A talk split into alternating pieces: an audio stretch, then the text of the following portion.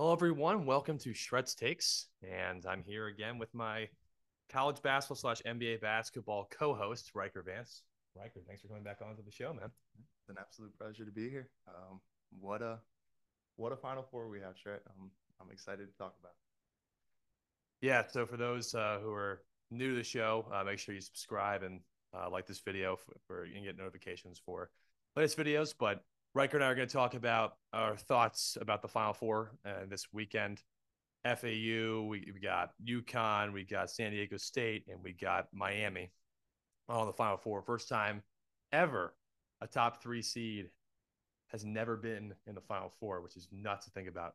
So let's start with how they got here, right? So FAU beat Kansas State to get here, San Diego State beat Creighton, UConn destroyed Gonzaga, and then Miami came from behind to beat Texas.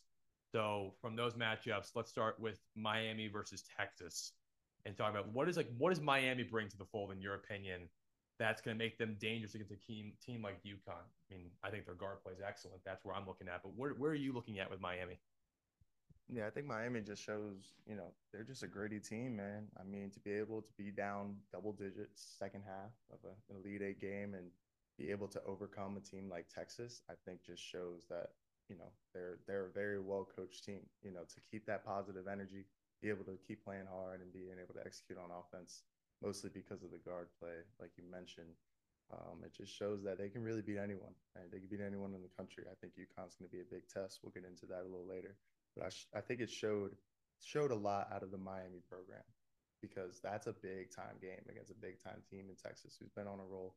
Um, but you know, to be able to with withhold the storm and come back, come out on top, and advance to the Final Four, I think it, I think it's big time. How much do you think with Miami is the fact that Larranaga has allowed them to kind of play free basketball as opposed to system based basketball?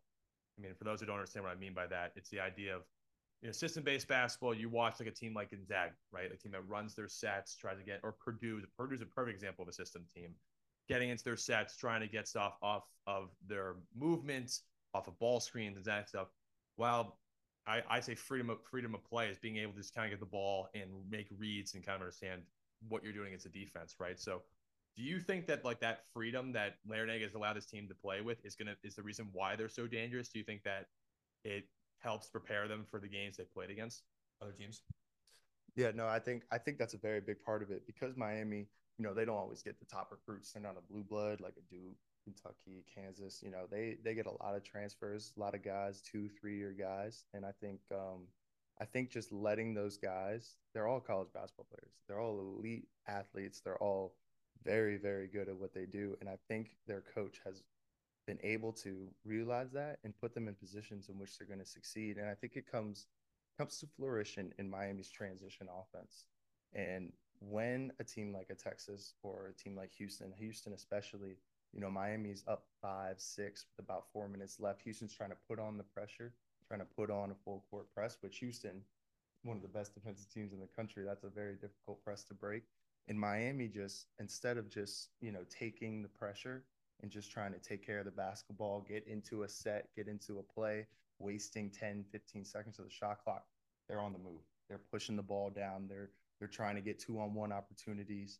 And I think they're a very deadly team when it comes to that. And I think that's just credit to their coach. And I think their coach puts a lot of trust in Wong, Isaiah Wong. I think he's their best player. He's their most consistent player on a night to night basis. And just from a guard perspective, the ability to control a game, both from scoring and facilitating the way Wong does, I think it allows the coach to kind of just, all right, my guys got this. I'm, gonna tell I'm gonna tell them the spots that I think they'll be good in, but at the end of the day, it's just five players hooping, and I think that's why Miami is so versatile. Yeah, I mean, I think also the, the the player I think that should be mentioned. I mean, obviously, you think about Jordan Miller's game against Texas, where he was seven for seven for the floor. Perfect. incredible, right? But I, I, look at Norchad Omier as the as the glue for that team, primarily because at six seven, 245 pounds, that's big. Um, that's a big boy. Um, but he what he does so well is the fact that he allows that offense to be able to play from the perimeter. And also, he's such a good offensive rebounder. You know, he's averaging 15 rebounds a game, and that's incredible. A guy. I mean, look, we're both six seven. You know, and, and that, that's not easy to you know, especially against those like Division One big guys who are 6'11, seven feet tall. You know, it's not easy to do that. So you gotta give Miami credit from that standpoint. I want to shift over to F- FAU for a second here. Um, I, like most people, did not even I didn't even have them beating Memphis. You know, and I'm gonna give credit to Dusty May right now. He has done some of the best coaching job um, I've ever seen, at least in the last 10 years, being able to get that team to A, out rebound all their opponents by a significant margin for not being the biggest team, and two, to be like so co- such a cohesive unit. You know, what are, what were your thoughts taking away from FAU against Kansas State? You know, that was a an incredible game, obviously, from a lot of standpoint, right? Markquis Nowell has a lot to be proud of from that season.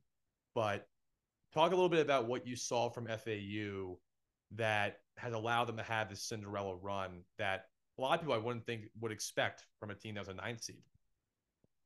No, I mean you said it best. I mean, FAU is only an hour from me, man. So I feel I feel bad for not having more faith in them. But I had I had a, a good Memphis team beating them in the first round, and then I would have had I believe it would have been Purdue.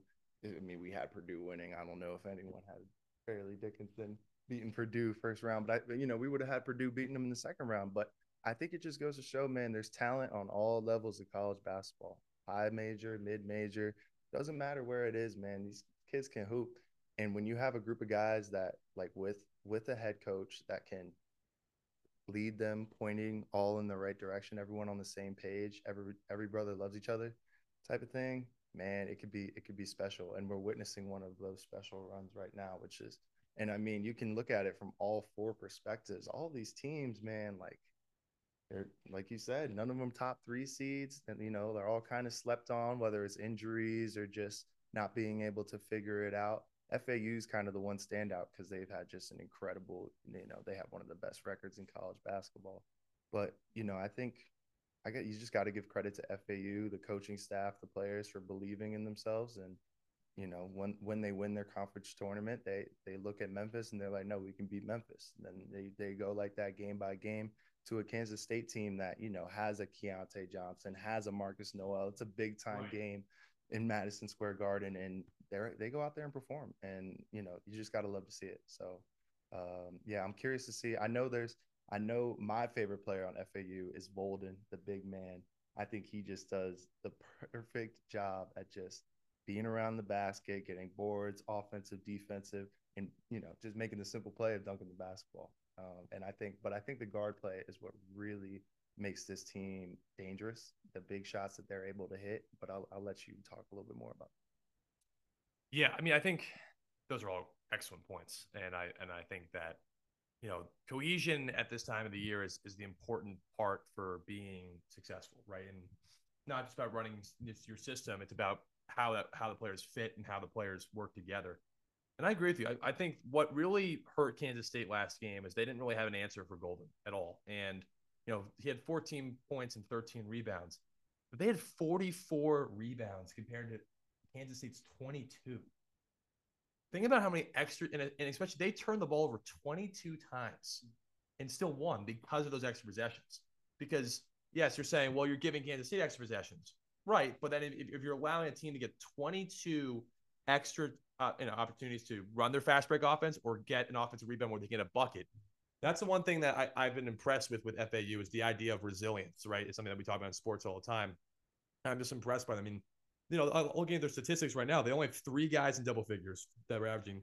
Johnell Davis, Alijah Martin, and uh, Goldin are the only three guys who have double figure scoring numbers this season. And, and the leading rebounder only is, is Goldin with 6.6. So it's not like they have a guy averaging, you know, 25 and whatever. It, it, it just, it shows you how exactly. And, you know, they, they go against, against a team in San Diego State who I love to hear what your thoughts about that. Because, I mean, we just watched, I think, one of the ugliest Elite Eight games. And that's not a disrespect to San Diego State. That's just the way they play basketball. They play through their defense. And I thought, you know, obviously it was a controversial call probably at the end of the game. I don't think it should have been called, but I, you know, regardless of that, you know, again, San Diego State definitely deserved to win that game because of just their cohesion.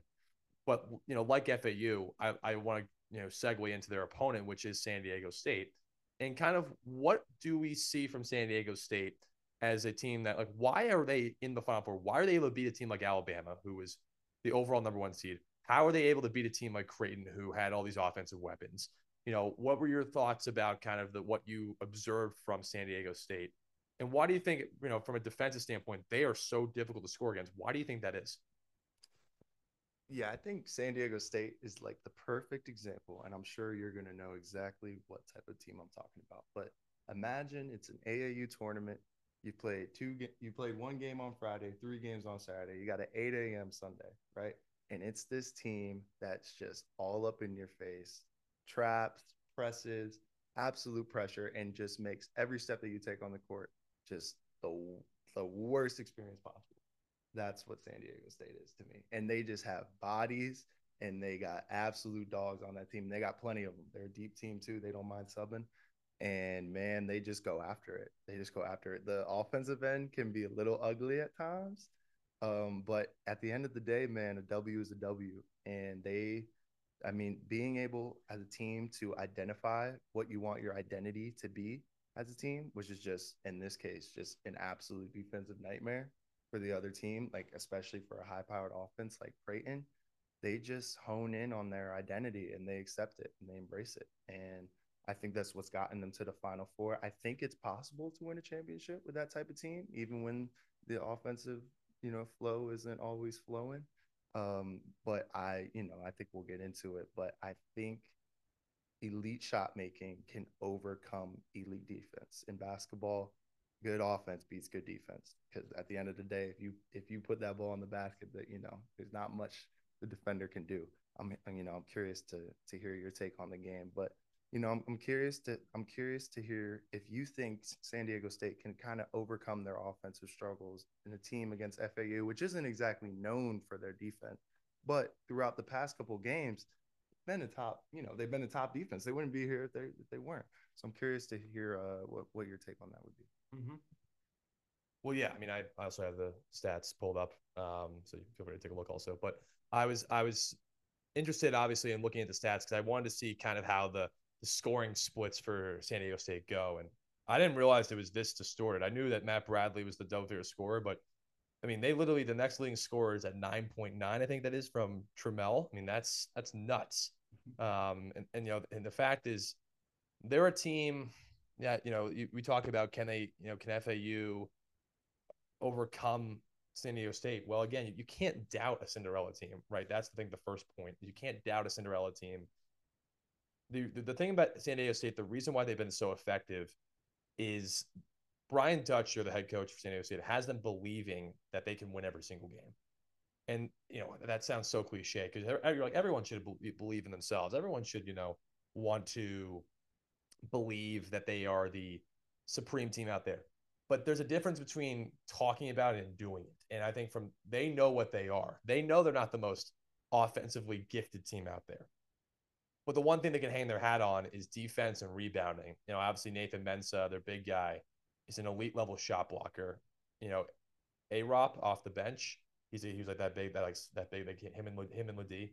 Yeah, so you know, they were they, they, they were guys who also provide a lot of resistance defensively. I mean, LeDee can score a little bit better. Like he can kind of put the ball on the ground and kind of get into like those little like eight, 10 foot jumpers and drive to the rim. And, you know, I think, look, they made, they made things difficult for Ryan Kalkbrenner in the second half. I mean, he, he couldn't get a post move off. I think that's primarily because Kalkbrenner is not in a, like, that's not really what he's known for. He's known for more rolling to the rim. And I just don't think his footwork's that great. Um, but to be fair, I think that you have to give credit to San Diego State on that lens.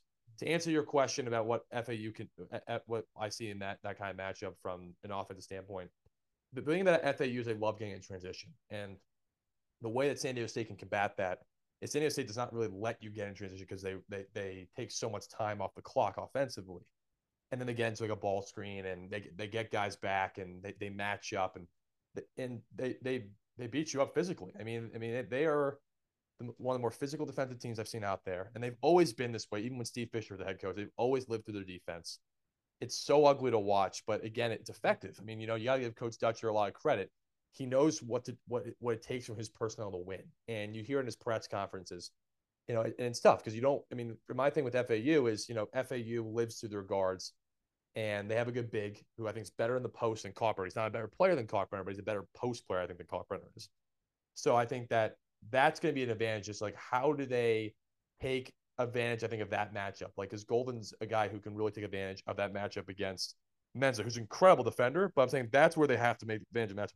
Their guards are not going to be able to get by those guards. Those guards are just too good defensively.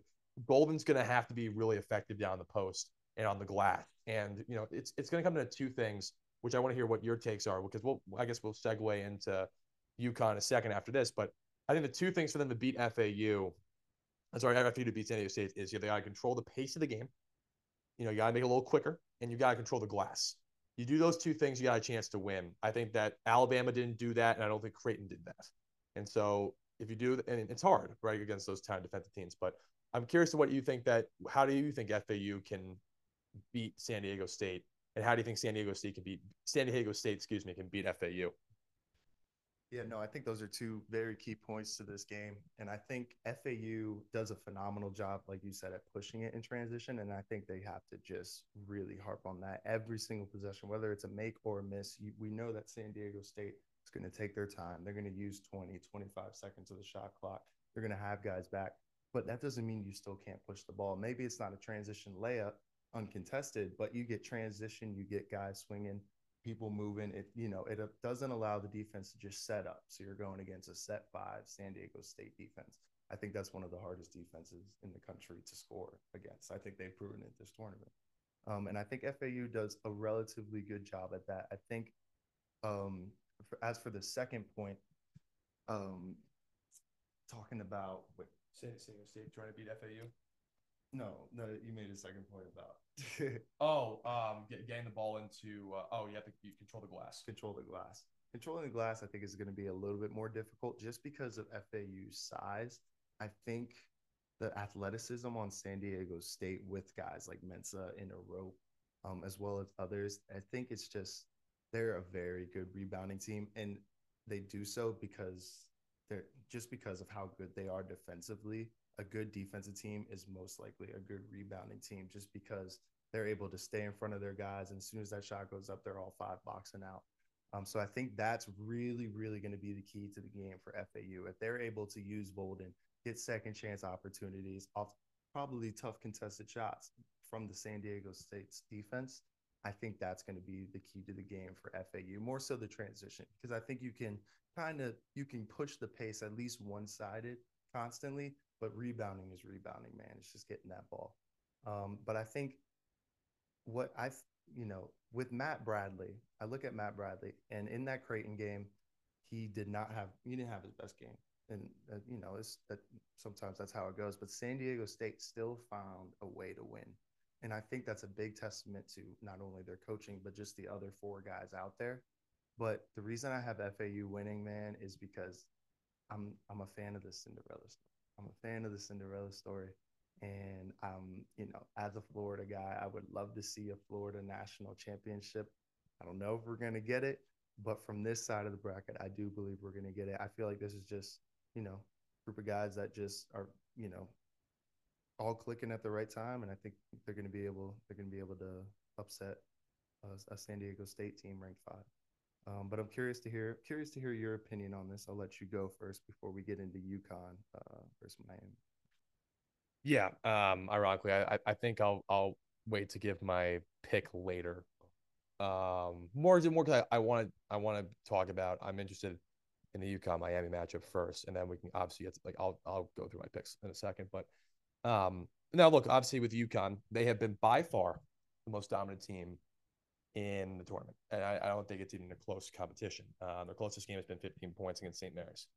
So put that in context. Play against Arkansas is a really good team. They put against Gonzaga, who's obviously a very good team with an All-American big guy and Drew Timme. Julian Strawther's really good, and they beat them by 30. I mean, it, it wasn't even close.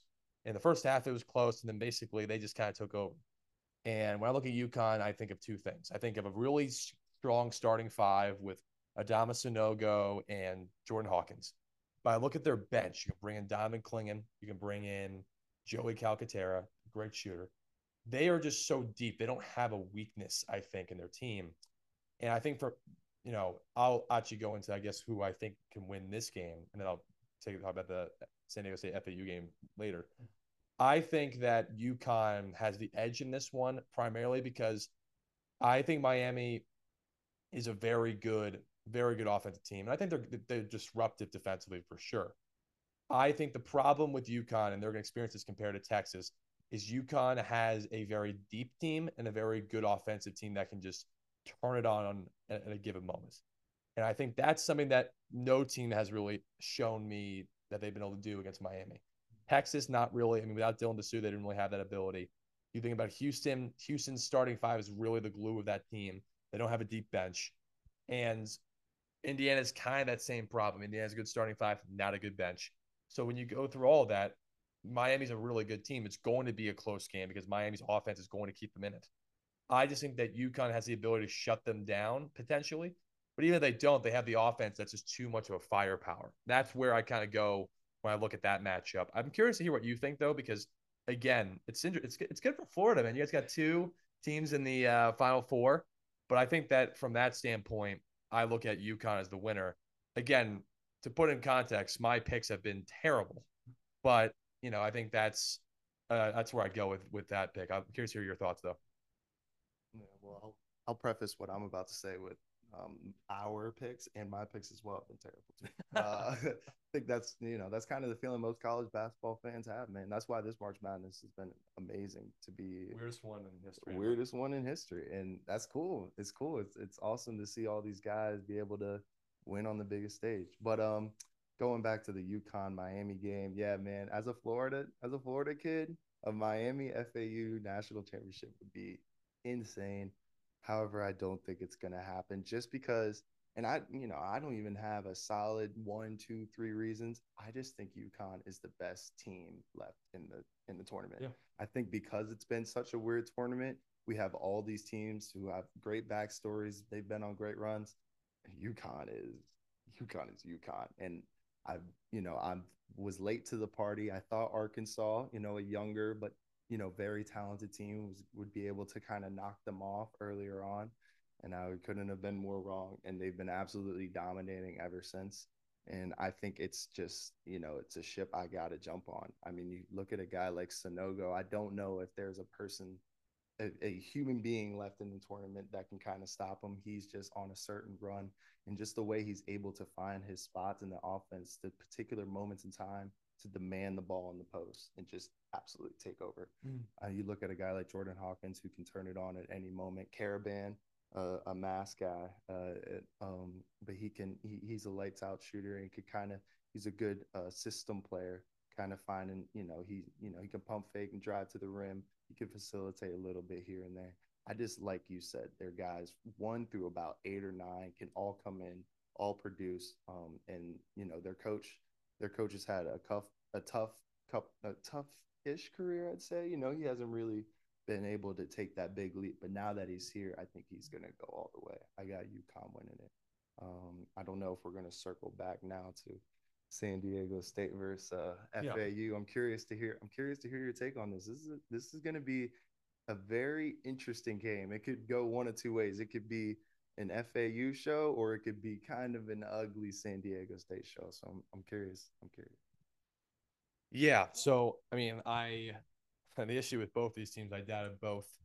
And look where we are now. Um, so, yeah, it's a tough. This one was a, was a tougher one for me to, to pick because both teams are good enough where they can get to the national championship at this point in time.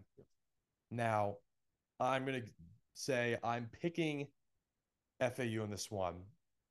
And you know, I I probably will learn to eat my words when I'm discussing this Monday Monday afternoon, uh, but uh, or at least it's Tuesday afternoon after national championship. But it, it it just goes back to the fact of I think they can score easier, um, and I do think that they have the ability to switch, which I think can help them uh, combat a little bit of what the United States can do offensively. But I think that the difference is is that Goldin can actually score in the post. Kalkbrenner really can't. And I know people are saying, well, Kalkbrenner shoots 77%. All his shots are roll to the rim, layups, and dunks. Right. And you saw when he got the ball in the post, he wasn't that effective. He tried to turn over his shoulder, and you, either was a travel, he lost his balance. he got a shot blocked. Something bad. Right. And and the thing is, you know, people are saying throw the ball down to him in there, but it wasn't working. And you know, I think at least with Goldin, he, he I'm not saying he's he's not better than Kalkbrenner. Mm-hmm. That's not what I'm saying. But I but I think that in terms of being able to get a buck in the post, he showed against Kansas State that he can clearly do that. And you know, I know Kansas State's a smaller team, but he you know he was able to do that effectively. I mean, he dominated that game. So I, I like FAU. I, I think it's going to come down to the last minute of the game, last moment.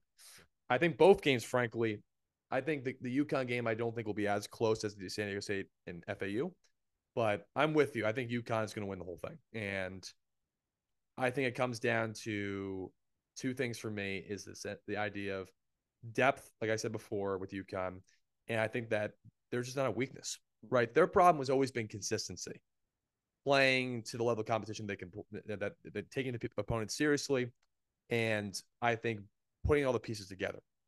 Coach Hurley has been able to do that right now, and they're playing their best basketball. And they looked like the team that was so down at the beginning of the year, where everyone was saying this team's easily going to win a national championship, right? So I think that you go there.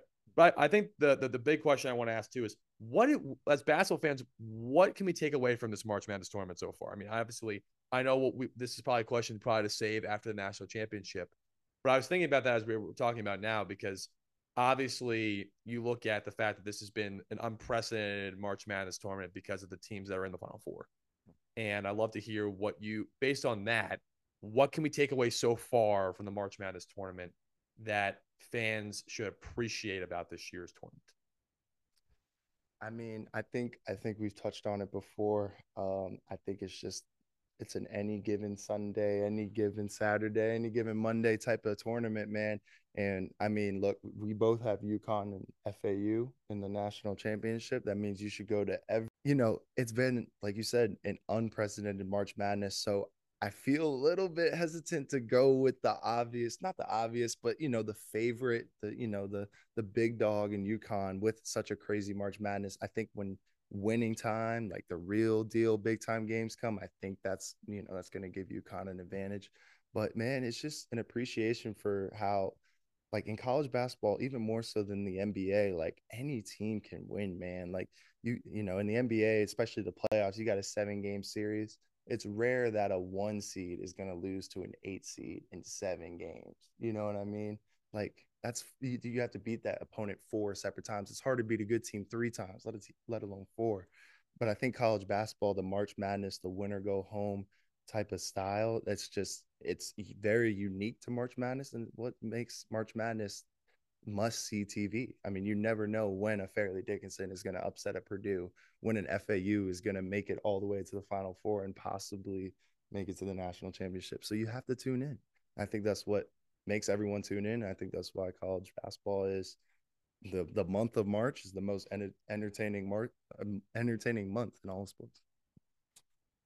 Yeah, I don't have much to add there. I think that so what what I've taken away from it is is the importance of good good coaching and good cohesion from upperclassmen.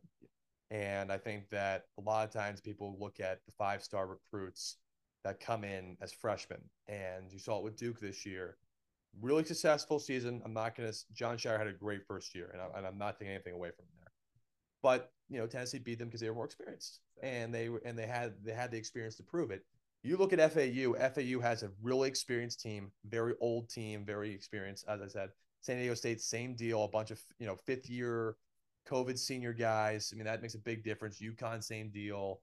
You know, you can go down the line. Miami's got a lot of experienced guards. It's just it's everyone experience matters.